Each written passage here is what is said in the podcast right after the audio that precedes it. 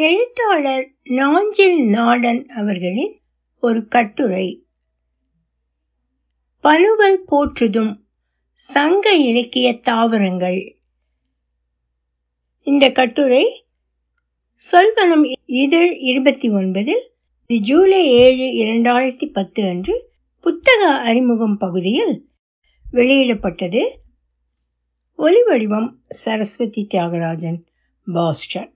எழுத்தாளர் நாஞ்சில் நாடன் தன்னை கவர்ந்த புத்தகங்களை குறித்து ஒரு தொடராக சொல்வனம் வாசகர்களோடு பகிர்ந்து கொள்ள இருக்கிறார். இத்தொடரின் பெயர் பனுவல் போற்றுதும் சமீபத்தில் அர்க்கினி நட்சத்திர வெயில் உக்கிரமாய் காய்ச்சி கொண்டிருந்த ஒரு வைகாசி நாளில் நண்பர் ஷெழியனின் புதுமனை புகுவிழாவுக்காக மரபின் மைந்தன் முத்தையா சவுந்தர் வல்லதரசு அண்ணா ஆகியோருடன் தஞ்சாவூர் போயிருந்தேன். தஞ்சை தமிழ் பல்கலைக்கழக பதிப்புத்துறை விற்பனை பிரிவில் எனக்கு சில புத்தகங்கள் வாங்க வேண்டி இருந்தது. தோதாக ஒரு நாள் முன்பாகவே தஞ்சாவூரில் இருந்தேன். நான் தேடிய புத்தகங்கள் உரையுடன் சங்க இலக்கியங்கள் பெருஞ்சொல் அகராதி இதுவரை வெளியான நான்கு தொகுதிகள் சங்க இலக்கிய பொருட்களஞ்சியம் நான்கு தொகுதிகள் பேராசிரியர் கு. ஸ்ரீனிவாசன் எழுதிய சங்க இலக்கிய தாவரங்கள் என்பன. தங்கியிருந்த விடுதியில் இருந்து நடக்கின்ற தூரம்தான் என்றாலும் கத்திரி வெயில் களைப்பேற்படுத்தியது ஒரு காலத்தில் நாற்பத்தி நான்கு டிகிரி சென்டிகிரேட் வெயிலில் நாக்பூர் அகோலா வார்தா ஹிங்கன்காட் என்று அலைந்தவன்தான் என்றாலும் அந்த பருவம் வேறு. ஏடிஎம்மில் பணம் எடுத்துக்கொண்டு பதிப்புத்துறை விற்பனை பிரிவு போய் சேர்ந்தேன். புத்தக விற்பனை பிரிவுக்கான எந்த அடையாளமும் அற்று வேஸ்ட் காட்டன் மில் பஞ்சுக்கிழங்கு போல் இருந்தது. தூசியிலும் வியர்வையிலும் கசகசத்து தேடிய போது பெருஞ்சொல் அகராதி நான்கு தொகுதிகளில் இரண்டும் நான்கும் கிடைத்தன. சங்க இலக்கிய பொருட்களஞ்சியம் நான்கு தொகுதிகளில் மூன்றாம் தொகுதி மட்டும் இல்லை. உரையுடன் சங்க இலக்கியங்கள் எதுவும் இல்லை. முக்கியமாக நான் தேடி வந்த சங்க இலக்கிய தாவரங்கள் இல்லவே இல்லை. எங்கள் ஊரில் ஒரு பழமொழி உண்டு. வெறுவாக்கிலியம் கெட்டவன் விறகுக்கு போனால் விறகு கிடைத்தாலும் கட்டுகிற கொடி கிடைக்காது என்று. என் யோகம் எப்போதும் அப்படித்தான். ஆனால் அரசியல்வாதி ஒருவர் எழுதிய ஆய்வுக்கும் அறிவுக்கும் எந்த விதத்திலும் உதவாத புத்தகங்களின் ஆங்கில மொழிபெயர்ப்புகள் ஆளுயரத்துக்கு அடுக்கி வைக்கப்பட்டிருந்தன. நஞ்சு நானாழியா வேணும் என்றொரு பழமொழியும் ஞாபகம் வந்தது. எவ்வாறாயினும் கிடைத்ததை விட வேண்டாம் என்று பெருஞ்சொல் அகராதி தொகுதி இரண்டும் நான்கும் சங்க இலக்கிய பொருட்களஞ்சியம் தொகுதிகள் ஒன்றும் இரண்டும் நான்கும் வாங்கினேன். விற்பனை செய்யும் ஊழியர் பெருந்தன்மையுடன் இருபத்தைந்து விழுக்காடு கழிவு செய்து பில் கொடுத்தார். மேலதிகம் தகவல் ஒன்றும் சொன்னார். பேரறிஞர் மாமேதை இந்நாட்டு இங்கர்சால் தென்னாட்டு பெர்னாட் ஷா என்றெல்லாம் அறியப்பட்ட அண்ணாதுரை பிறந்து செப்டம்பர் மாதம் மட்டும் ஐம்பது சதமானம் தள்ளுபடி என்று. வேறு எந்த தமிழ் கொம்பன் பிறந்த மாதமானாலும் இருபத்தைந்து விழுக்காடு தான் வரும் செப்டம்பரில் வரவேண்டும் என்று தீர்மானித்து கொண்டேன். நமக்கென்ன மனோன்மணியம் சுந்தரம் பிள்ளை சொல்வது போல அப்பம் தின்னவோ அலால் குழி எண்ணவோ? பஞ்சு கிட்டங்கி பக்கத்திலேயே பதிப்புரை இயக்குனர் அலுவலகம். புரட்சி தலைவர் முதலமைச்சராக இருந்த காலத்தில் ஏற்படுத்தப்பட்ட தமிழ் பல்கலைக்கழகத்தில் முதல் துணைவேந்தராக இருந்த தகுதிசால் பேராசிரியர் ஆய்வறிஞர் வ. ஐ. சுப்பிரமணியம் வாங்கி போட்ட லைனோ அச்சு இயந்திரம் கீழ்த்தளத்தில். எதற்கும் தகவல் பரிமாறி போவோம் என்று அனுமதி பெற்று அறைக்குள் நுழைந்தேன். இயக்குனர் நம் பெயர் அறிந்தவராக இருந்தார். உற்சாகமாக உரையாடினார். செம்மொழி மாநாட்டுக்காக அறுபத்தெட்டு நூல்கள் மறுபதிப்பு அச்சாகி வருவதாகவும் நான் தேடுவன கிடைக்கும் என்றும் சொன்னார். மனதுக்கு உற்சாகமாக இருந்தது. விசும்பின் துளிவீழின் அல்லால் மற்றாங்கே பசும்புல் தலை காண்பது அரிது எனும் திருக்குறள் ஞாபகம் வந்தது. செம்மொழி தமிழ்குடி மகனுக்கு திருக்குறள் பொருள் விளங்குவது அரிது என்பதால் ஜி வி பிள்ளை என்று அழைக்கப்பட்ட திருச்சி பேரறிஞர் கோ. வன்மீகநாதன் பிள்ளையின் ஆங்கில மொழிபெயர்ப்பு பின்வருமாறு. Unless the drops from the sky fall it would be impossible to see even a sprout of green grass. இனி இந்த மொழிபெயர்ப்பு எங்கு கிடைக்கும் என்பதையும் உங்களுக்கு சொல்ல வேண்டும் அல்லவா? திருப்பனந்தாள் ஸ்ரீ காசிமடம் திருக்குறள் உரை கொத்து என்றொரு நூல் மூன்று தொகுதிகளாக வெளியிட்டுள்ளது. பரிமேலழகர் மணக்குடவர் பரிதியார் காலிங்கர் உரைகளும் கோ. வன்மீகநாதன் பிள்ளையின் ஆங்கில மொழிபெயர்ப்பும் அறத்துப்பால் ஆறாம் பதிப்பு ஆயிரத்தி தொள்ளாயிரத்தி தொன்னூற்றி மூன்று பொருட்பால் மூன்றாம் பதிப்பு ஆயிரத்தி தொள்ளாயிரத்தி தொண்ணூறு காமத்துப்பால் நான்காம் பதிப்பு ஆயிரத்தி தொள்ளாயிரத்தி தொண்ணூற்றி ஒன்று மூன்று தொகுதிகளும் ஆயிரத்தி தொண்ணூற்றி மூன்று பக்கங்கள். டெமி அளவு சாதா கட்டு கோவை விஜயா பதிப்பகத்தின் வாசகர் திருவிழாவில் ஆயிரத்தி தொள்ளாயிரத்தி தொன்னூற்றி ஆறில் வாங்கினேன். எழுத்தாளர் எனும் தகுதி கழிவு பதினைந்து விழுக்காடு நீக்கி நான் கொடுத்த விலை ஐம்பத்தோரு ரூபாய்தான் என்றாலும் என்னிடம் இருக்கும் பெருஞ்செல்வம் அது. தஞ்சை தமிழ் பல்கலைக்கழகத்து புத்தக விற்பனை பிரிவில் சங்க இலக்கிய தாவரங்கள் கிடைக்காதது ஏமாற்றமாக இருந்தது என்று சொன்னேன். என்னிடம் ஏற்கனவே ஒரு படி இருக்கிறது. நூலக இரவல் திருப்பி தர வேண்டும். கட்டாயமாய். சில முறை வாசித்து விட்டேன் என்றாலும் சொந்தமாய் ஒரு படி வைத்துக்கொள்ள ஆர்வமாய் தேடிக்கொண்டிருக்கும் ஓசை நண்பர் திரு. காளிதாசுக்கும் புலவர் இரணியனுக்கும் பரிசளிக்க சில படிகள் வாங்க எண்ணினேன். தமிழ் பல்கலைக்கழகம் தஞ்சாவூர் வெளியீட்டு எண் எழுபத்தி மூன்று ஆயிரத்தி தொள்ளாயிரத்தி எண்பத்தி ஏழில் வெளியிட்ட புத்தகம் இது. இருபத்தி மூன்று ஆண்டுகளாய் மறுபதிப்பு இல்லை. எண்ணூற்றி பத்து பக்கங்கள் கேலிகோ கட்டு. அன்றைய விலை நூற்றி இருபது ரூபாய். ஆசிரியர் முனைவர் கு. சீனிவாசன் எம்எஸ்சி பிஹெச்டி தொல் அறிவியல் துறை. இன்று நிச்சயம் ஓய்வு பெற்றிருப்பார். சீவித்திருக்கிறாரோ சிவலோக பதவியோ வைகுந்த பிராப்தியோ சேர்ந்து விட்டாரா என்னும் தகவலும் இல்லை. எனக்கு அவரை அறிமுகம் கிடையாது. பதிப்புத்துறை இயக்குநரிடம் கேட்டிருக்கலாம். எதிர்மறை பதிலுக்கு அஞ்சு கேட்க துணியவில்லை.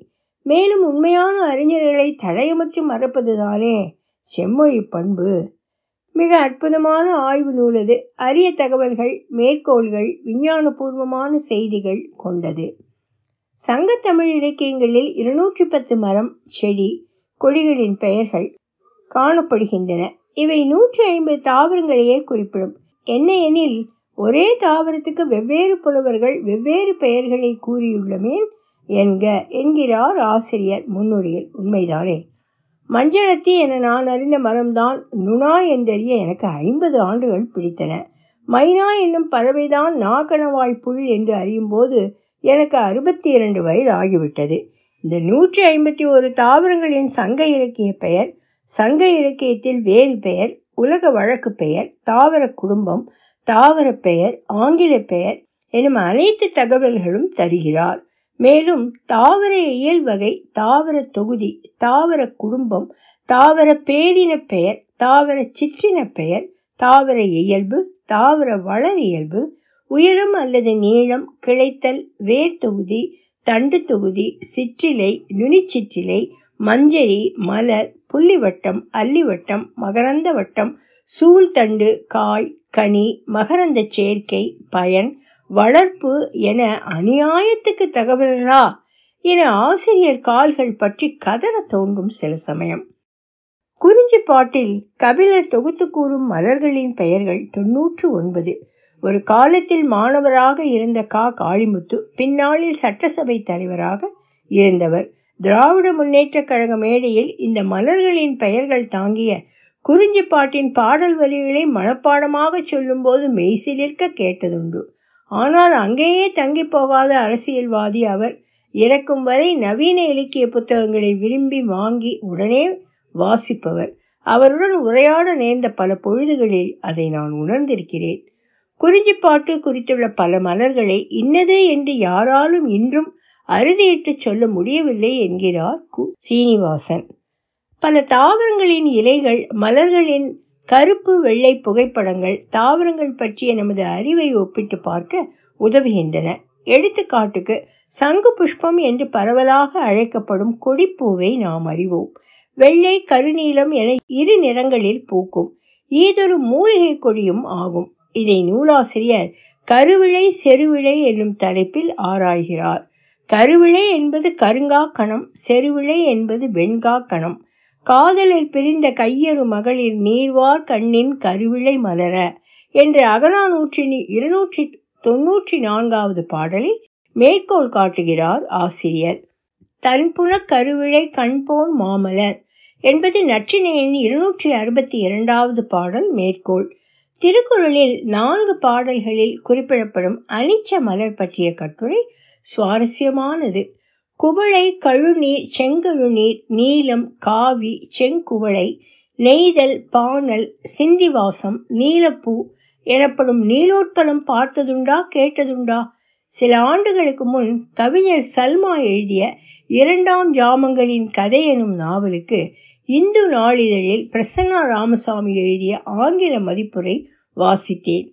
அதில் நாவலாசிரியர் கண்களை நீலோற்பல மலருக்கு ஒப்பிட்டிருந்தது இப்போது நினைவுக்கு வருகிறது. இலக்கிய திறனாய்வு எடுக்கும் புதிய பாடம். அடிப்படையில் கிராமத்து மனிதனான நான் பல தாவரங்களை புகைப்படங்களை கொண்டு இந்த நூலின் மூலம் அடையாளம் கண்டேன். எடுத்துக்காட்டுக்கு அழிஞ்சில் இஹ்தோர் சிறுமரம். இதன் தொல்காப்பிய பெயர் சே. பிற்கால இலக்கிய பெயர் அழிஞ்சில்.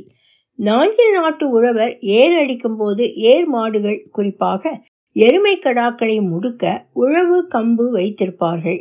அதன் நுனியில் தார் இருப்பதால் அது தார் கம்பு. தார் என்பது கம்பின் நுனியில் அடித்து இறுக்கி நுனி கூறாக அராவப்பட்ட வேப்பிலை காம்பு கனமுள்ள ஆணி. சிலர் கிராமபோன் காந்த ஊசியை பயன்படுத்துவார்கள். அந்த ஊசியினால் குத்தி கடாவின் புட்டியில் புண் ஆனால் ஆறுவது கடினம் என இரக்கமுள்ள உழவன் காந்த ஊசி பயன்படுத்துவதில்லை. கோணல் இல்லாத கை பெருவிரல் கனமுள்ள நீண்ட கம்பு அது. மாட்டை ஓங்கி அடித்தாலும் கீறாத நுனி வெடித்து சிதறாத காட்டுக்கம்பு அதன் தன்மை அது. உழவு கம்பால் அடி வாங்காமல் உழவன் வீட்டில் எந்த சிறுவனும் வளர்ந்து ஆளானதில்லை. உழவன் கணக்கு பார்த்தால் உழவு கம்புதான் மிச்சம் எனும் பழமொழி நினைவில் தட்டும்போது காட்சிப்படுவது இந்த அழிஞ்செல் கம்புதான். அதை நாங்கள் அழிசங்கம்பு என்போம். அதன் இலை வரிசை எனக்கு அடையாளம் தெரியும். அழிசு என்பதும் அழிஞ்சல் என்பதும் ஒன்றேதான் என்று அறிய எனக்கு அதிக நேரம் ஆகவில்லை. அதுபோல் எனக்கு இன்னொரு அதிசயம் மராம் எனப்பட்ட செங்கடம்பு. யாமறிய கடம்பு இருவகை மஞ்சள் கடம்பு மற்றும் செங்கடம்பு. உடம்பை முறித்து கடம்பில் போடு என்பது பழமொழி. கடம்ப மரத்தில் செய்யப்பட்ட கட்டில் உடல்வலி போக்கும் என்பது குறிப்பு. முருகனை குறிக்க கந்தா கடம்பா கதிர்வேலா என பாடல் உண்டு. சிவனை கடம்பவனத்தான் என்பார்கள். சிறு வயதில் உயர்நிலைப் பள்ளிக்கு எங்கள் சிற்றூரின் கிழக்கே ஒரு கல் எமக்கு நடக்க வேண்டும். அவ்விதம் நடக்கும்போது கடுக்காமூடு புங்கமூடு பூவத்தாங்கோயில் புதுக்குளம் என்று சில ஈட்டான்களில் ஆயக்கால் போட்டு நின்று பேசுவோம். அவ்விதம் ஆயக்கால் போட்டு நின்று பேசுவது பற்றி லால்குடி சப்தரிஷி ராமாமிர்தம் எனும் லாசாரா ஓரிடத்தில் குறித்து சொல்வார். கடுக்காமூடு என்றழைக்கப்பட்ட ஈட்டான் சாலையோடும் நின்ற ஒற்றை கடுக்காய் மரம். இந்த மரத்தை பல இடங்களில் பழையாற்றங்கரையில் சில குளத்தங்கரைகளில் கண்டிருக்கிறேன். சங்க இலக்கிய தாவரங்கள் எனும் இந்த நூலில் தரப்பட்டிருக்கும் இலை பூங்கொத்தின் புகைப்படம் பார்த்து நான் அறிந்து கொண்டது. ஐம்பது ஆண்டுகளாய் நான் கடுக்காய் மரம் என அறியாமல் நம்பி வந்திருந்த மரம் செங்கடம்பு என்பது. உங்களுக்கு தோன்றலாம் இதில் என்ன அதிசயம் இருக்கிறது என. ஆனால் எனக்கு மயிர்கூச்செறிந்தது கார்னரும் கடம்பின் கண்ணிசூடி வேலன் கொண்ட வெறிமனை வந்தோய் எனும் நச்சினை பாடல் எனக்கு புதிய பொருளுடன் விளங்கியது. எத்தனையோ சொல்லிக்கொண்டே போக இயலும். ஓரளவுக்கு தாவரங்களின் மேல் ஈடுபாடு உடையவர் கிராமங்களில் பிறந்து வளர்ந்தவர் இயற்கை மீது ஆர்வம் கொண்டவர் பலருக்கும் இந்த நூல் ஒரு புதையல். நூல் கிடைப்பதும் கிடைக்காமல் போவதும் உங்கள் ஊழ்வினை ஒலி வடிவம் சரஸ்வதி தியாகராஜன் பாஸ்டன்.